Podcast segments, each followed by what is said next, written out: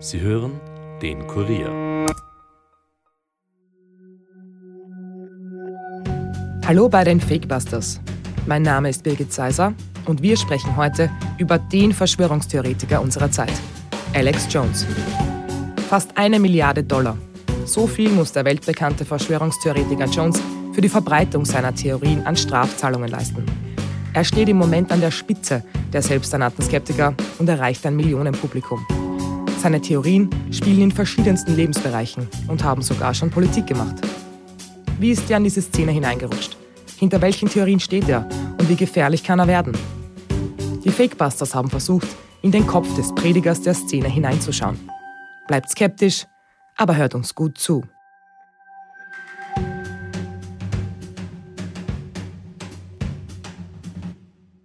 I'm here to tell you 1776 will commence again if you try to take our firearms. Doesn't matter how many lemmings you get out there on the street begging for them to have their guns taken. We will not relinquish them. Do you understand? That's why you're going to fail and the establishment knows no matter how much propaganda, the republic will rise again when you attempt to take our guns. My family in the Texas Revolution against Santa Anna, my family was at the core on both sides starting that because Santa Anna came to take the guns at Gonzales, Texas. Pierce, don't try what your ancestors did before. Why don't you come to America? I'll take you out shooting. You can become an American and join the Republic. Die Republik wird wieder groß. Niemand darf den Amerikanern ihre Waffen wegnehmen. Es ist eines der Lieblingsthemen von Alex Jones, das er vor rund zehn Jahren in einem CNN-Interview bespricht. Die Demokraten wollen die Waffengesetze verschärfen oder Waffen angeblich überhaupt verbieten. Aber je mehr Waffen, desto weniger Kriminalität. So zumindest Jones Gleichung. Alex Jones erreichte in den vergangenen Jahren mehr als 10 Millionen User jedes Monat allein auf seiner Seite Infowars. Rechnet man die vielen Interviews und verschiedene andere Online-Auftritte dazu, ist seine Reichweite aber um ein Vielfaches höher. Er war sogar immer wieder beim russischen Staatssender Russia Today als Gast eingeladen, erreicht also fast die ganze Welt. Wie viel Einfluss er hat, zeigte sich auch, als er einer der Protagonisten war, die zum Sturm auf das Kapitol aufriefen und dem viele Menschen folgten. Selbst wenn man sich nicht für Verschwörungstheorien interessiert und einschlägige Seiten nicht besucht, war es in den letzten Jahren schwierig, Jones medial aus dem Weg zu gehen. Vor allem im Wahlkampf von Ex-Präsident Donald Trump war Jones ein wichtiger Teilnehmer. Er glaubt, dass die US-Demokraten Dämonen sind, der Klimawandel und die Corona-Bande wie ein Schwindel und so einiges mehr. Was hat ihm zu dem gemacht, was er heute ist? Und wie hat alles begonnen? Alex Jones wird am 11. Februar 1974 in einem Vorort von Dallas in Texas geboren. Sein Vater ist Zahnarzt und Oberhaupt einer politisch konservativen Familie aus der gehobenen Mittelschicht. Es werden Menschen aus diesen Kreisen sein, an die sich Jones später wenden will. Erreicht wird von ihm aber eher die Unterschicht. In den 90er Jahren macht Jones erste Schritte im Fernsehen. Der Name wird der Öffentlichkeit erstmals 1998 bekannt. Damals kämpfte er für eine vermeintlich gute Sache, nämlich die Errichtung einer Gedenkstätte. Dahinter verbirgt sich aber eine Geschichte, die die Behörden der USA in diesem Ausmaß nur einmal erlebt haben. Das Massaker von Waco. As we mentioned at the top of this newscast, a fierce gun battle has led to a standoff between law officers and occult members of a religious compound outside of Waco this evening. We have a team report on this developing story, so let's begin with Debbie Johnson, who is standing by live near Waco. Debbie? Bob, what we have at this time are four dead federal agents, one dead cult member, and at least 14 people wounded. Probably the uh, number of wounded will be higher than that. The cult is something called the Branch Davidians. They're an offshoot of the Seven day Adventists, and their compound is east of Waco, about 15 miles. There's about 75 members. They moved here from Los Angeles back in the 1930s, descendants of this cult. 1993 kam es in Waco im US-Bundesstaat Texas zu einem Blutbad. Das FBI versuchte, eine Ranch zu stürmen, in der sich Sektenmitglieder der Davidianer verschanzten. Sektenführer Howell soll Sexorgien mit Minderjährigen gefeiert haben. Außerdem hortete man im Hauptsitz massenhaft Waffen. Die Sekte glaubte an die Apokalypse, die 1993 dann tatsächlich passierte. 51 Tage lang dauerte die Belagerung des FBI, denn die Sektenmitglieder wehrten sich mit allen Mitteln gegen das Eindringen der Behörden. Am 19. April kam es zum blutigen Showdown. Laut FBI gibt es Informationen, die darauf hindeuten, dass die Gruppe einen Massenselbstmord plant. Die Generalstaatsanwältin Janet Reno stimmt daraufhin einem Angriff auf das Gebäude mit Tränengas zu. Es wird durch Tanks in die Ranch geblasen. Die Sektenmitglieder retten sich aber in einen Bunker. Dort wird später ein Großteil der Leichen gefunden. Denn bei dem Angriff gerät das Gebäude in Flammen. Über 86 Menschen verbrennen oder ersticken, darunter 25 Kinder. Bis heute behauptet das FBI, die Gruppe habe die Flammen selbst gelegt. Rund um diese Geschichte gibt es auch zahlreiche Verschwörungstheorien. Wenn ihr mehr darüber wissen wollt, dann schreibt mir gerne auf unserer Fakebusters Instagram-Seite und ich mache eine Folge darüber. Aber zurück zu Jones. Der will fünf Jahre später nämlich eine Gedenkstätte für die getöteten Sektenmitglieder errichten lassen. Er behauptet, die Sekte wäre friedlich gewesen und die Generalbundesanwältin Reno hätte sie absichtlich ermorden lassen. Und hier sieht man zum ersten Mal ein Verhalten, das Jones in den kommenden Jahren zu dem machen wird, der er heute ist. Ein Verschwörungstheoretiker der Republikaner. Denn Reno ist Demokratin.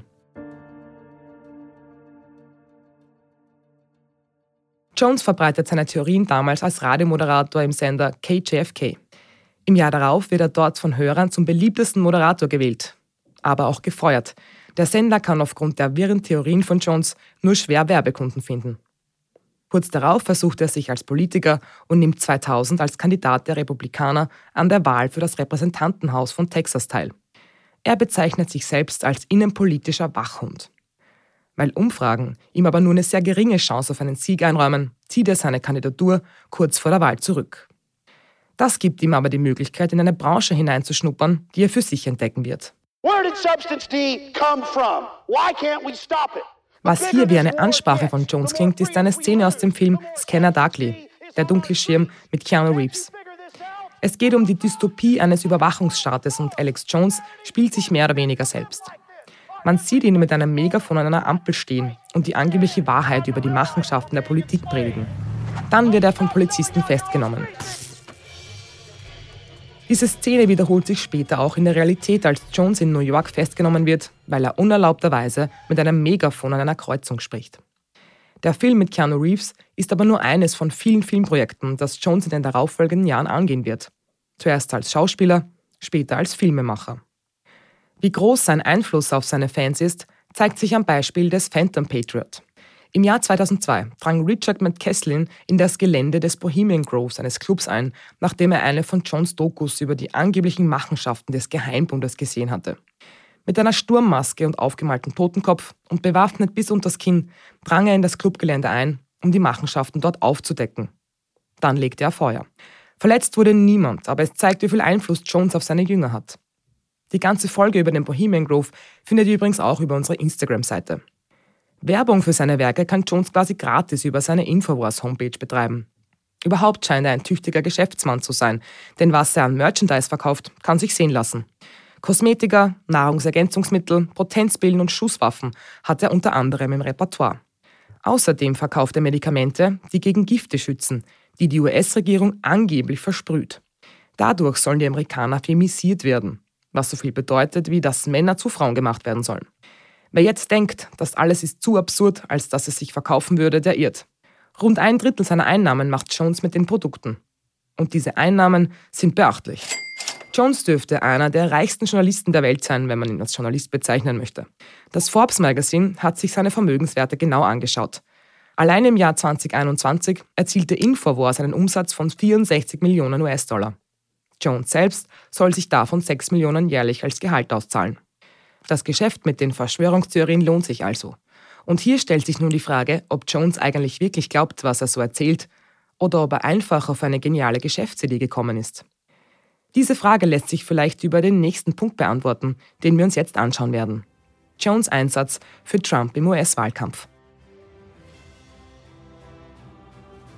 I, Donald John Trump, do solemnly swear that I will faithfully execute dass Donald Trump hier zum Präsidenten angelobt wurde, ist doch Alex Jones zu verdanken. In seinen vielen Radiosendungen und Online-Videos zeigt er sich von Anfang an als Supporter von Trump. Er stellte ihn als Heilsbringer dar, als einzigen Mann, der Amerika vor den satanistischen Demokraten schützen könne. Und welches Wort fällt euch jetzt ein? Pizzagate. Jones ist einer der Hauptvertreter der Theorie, wonach Hillary Clinton und überhaupt alle Demokraten Satanisten sind und sich durch Adenochron, das aus dem Blut von Kindern gewonnen wird, ernähren. Im Keller einer Pizzeria in Washington DC soll es zu sexuellem Kindesmissbrauch gekommen sein. Verbreitet wurde die Theorie auch durch den User Q in Verschwörerforen. Manche glauben übrigens, dass Trump oder Jones selbst Q sind. Durch Jones Behauptungen ließ sich wieder ein Hörer zu einer Straftat motivieren. Er stürmte schwer bewaffnet in die Pizzeria, um dort natürlich nichts zu finden. Die Geschichte brannte sich aber in die Köpfe vieler Amerikaner ein und schädigte Clintons Ruf. Auf die Gefahr hin, dass ich euch jetzt nerve. Ihr könnt natürlich auch Folgen zu QAnon, Pizzagate und dem Sandy Hook Shooting, von dem wir später noch hören werden, über unsere Instagram-Seite finden. So, und jetzt weiter im Text. Nach der Wahl wurde Jones nach eigenen Angaben von Trump angerufen, der sich bei ihm bedankte. Trump und Jones scheinen also enge Freunde zu sein, oder doch nicht? In diesem angeblich geleakten Video sagt Jones mehr oder weniger off-camera in einer Doku von Colin Robertson, dass ihn Trump krank mache. Part of me, the selfish part, wishes I'd never met Donald Trump, wishes that I'd never met Roger Stone.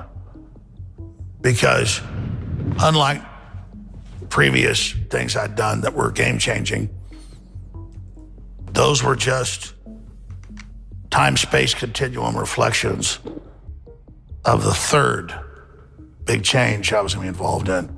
And that was bringing Donald John Trump into Austin. So to say that again. I said Austin in the office. Because this is, you guys are actually really good questions. This is going to be a really good thing, but I'm going to say it again in a minute. Let's drink some of this Armani. Try to say it because it, it, it's, it's, it's, it's, it's the truth. And I'm just going to say it that I wish I never would have met Trump.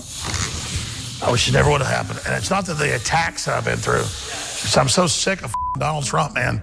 God, I'm sick of him. Trump macht ihn krank. Ist das ein Anzeichen dafür, dass Jones eigentlich gar nicht an alles glaubt, was er den lieben langen Tag erzählt? Leider können wir nicht in das Hirn dieses Mannes hineinschauen. Aussagen wie diese lassen uns aber vermuten, dass es ihm vielleicht doch nur um Geld und Macht und weniger um seine Überzeugung geht. Wenn dem so ist, dann hat er aber spätestens seit August ein Problem, denn sein Geld könnte bald weg sein. Er wurde zu einer Strafzahlung von fast einer Milliarde Dollar verurteilt. Und wenn man jetzt hört, warum, ist dieser Betrag auch gerechtfertigt. Im Dezember 2012 sterben 28 Menschen, darunter 20 Grundschulkinder, bei einem Amoklauf an der Sandy Hook School im Bundesstaat Connecticut. Es ist der zweitschwerste Amoklauf in einer Schule in der Geschichte der USA. Der Attentäter Adam Lancer feuert mit Waffen auf die Kinder. Und es ist fast unglaublich. Aber Jones behauptet später, dass die gesamte Tat eine Inszenierung sei und in Wahrheit gar niemand ums Leben gekommen ist. The official story of Sandy Hook has more holes in it than Swiss cheese. My gut tells me the White House, people controlling the government were involved in this. So don't ever think the globalists that have hijacked this country wouldn't stage something like this. They kill little kids all day, every day. And it's not our government, it's the globalist. I mean, they're doing it. They're doing it. They're staging it. Die Globalisten töten Kinder. Die Obama-Regierung soll auf ihren Befehl den gesamten Amoklauf inszeniert haben. Alle Fernsehbilder und Interviews mit den Eltern der getöteten kleinen Kinder sollen von Schauspielern dargestellt worden sein. Die Regierung hätte die Tat vorgetäuscht, um eine Verschärfung der Waffengesetze vor der Bevölkerung rechtfertigen zu können. Doch mit diesen unglaublichen Behauptungen ging Jones zu weit. Die Eltern von sechs getöteten Kindern reichen im Jahr 2018 Klage wegen Verleumdung ein. Jones wehrt sich und sagt, er habe sich nur gegen die Anti-Waffen-PR der Regierung ausgesprochen. Doch wir wissen, das Internet vergisst nicht und Jones wurde verurteilt.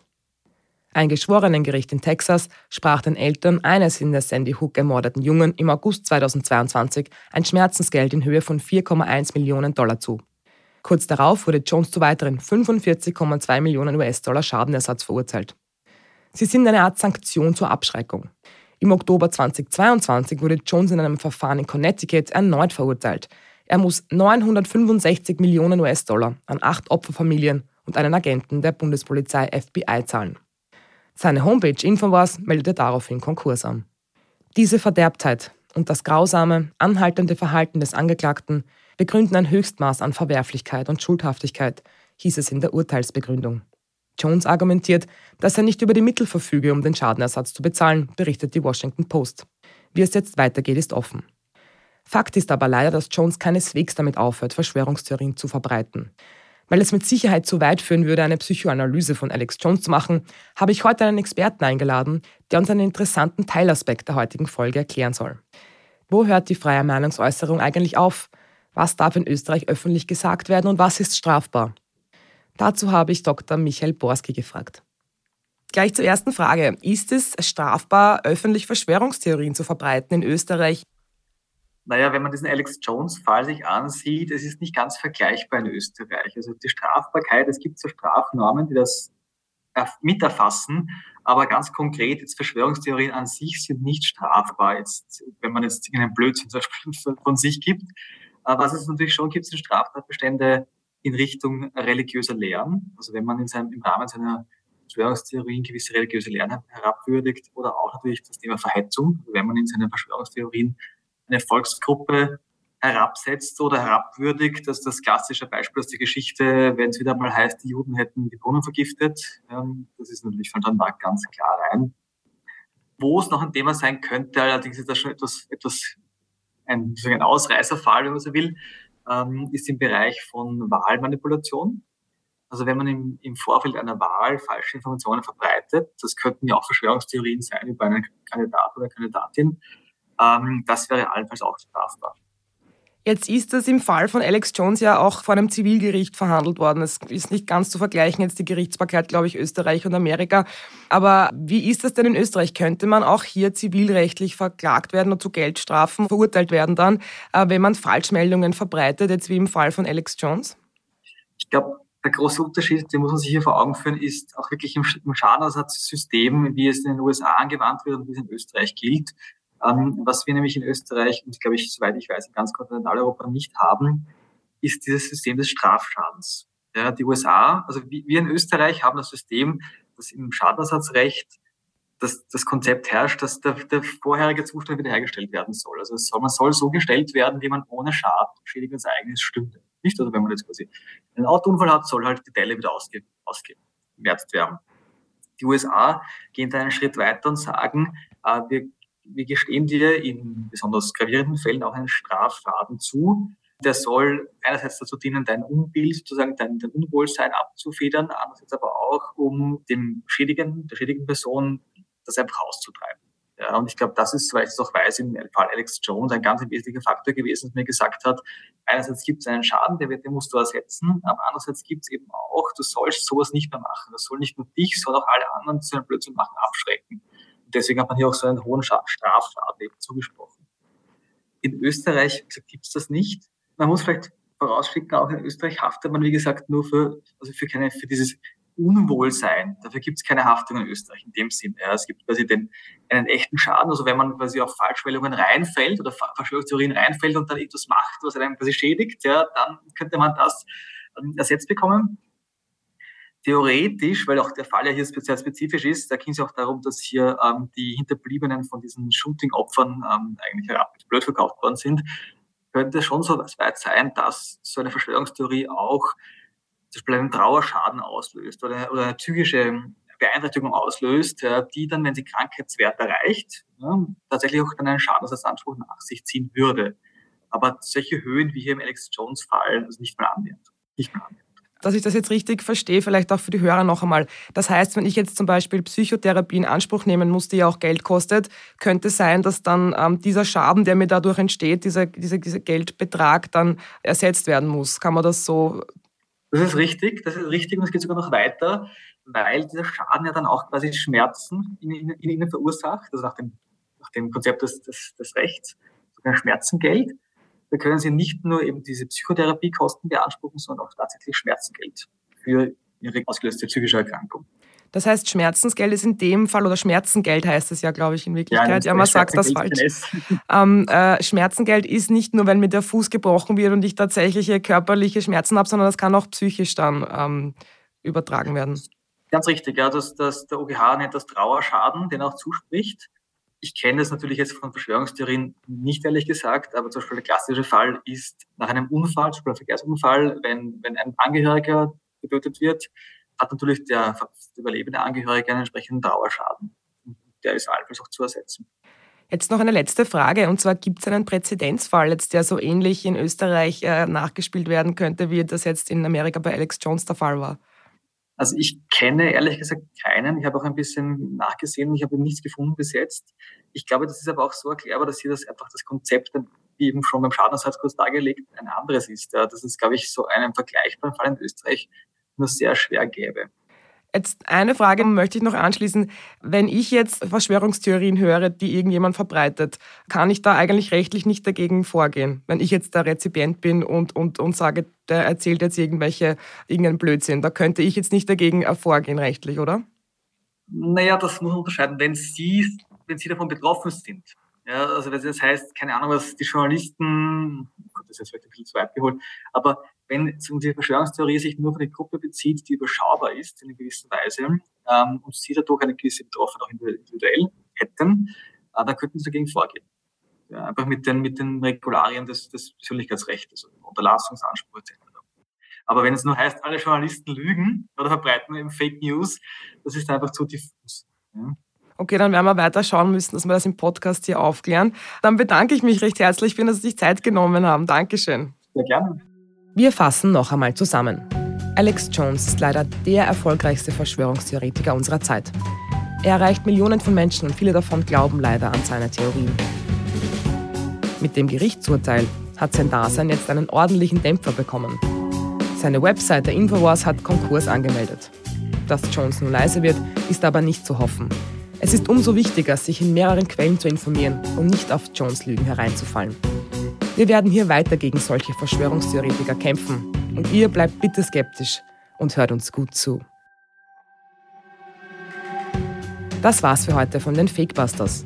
Wenn ihr mehr Infos zu diesem Podcast braucht, findet ihr sie unter www.kurier.at fakebusters. Wenn euch der Podcast gefällt, abonniert uns doch und hinterlasst uns eine Bewertung in eurer Podcast-App. Fakebusters ist ein Podcast des Kurier. Moderation von mir, Birgit Zeiser, Schnitt Dominik Kanzian, Produzent Elias Nadmesnik. Weitere Podcasts findet ihr auch unter www.kurier.at podcasts.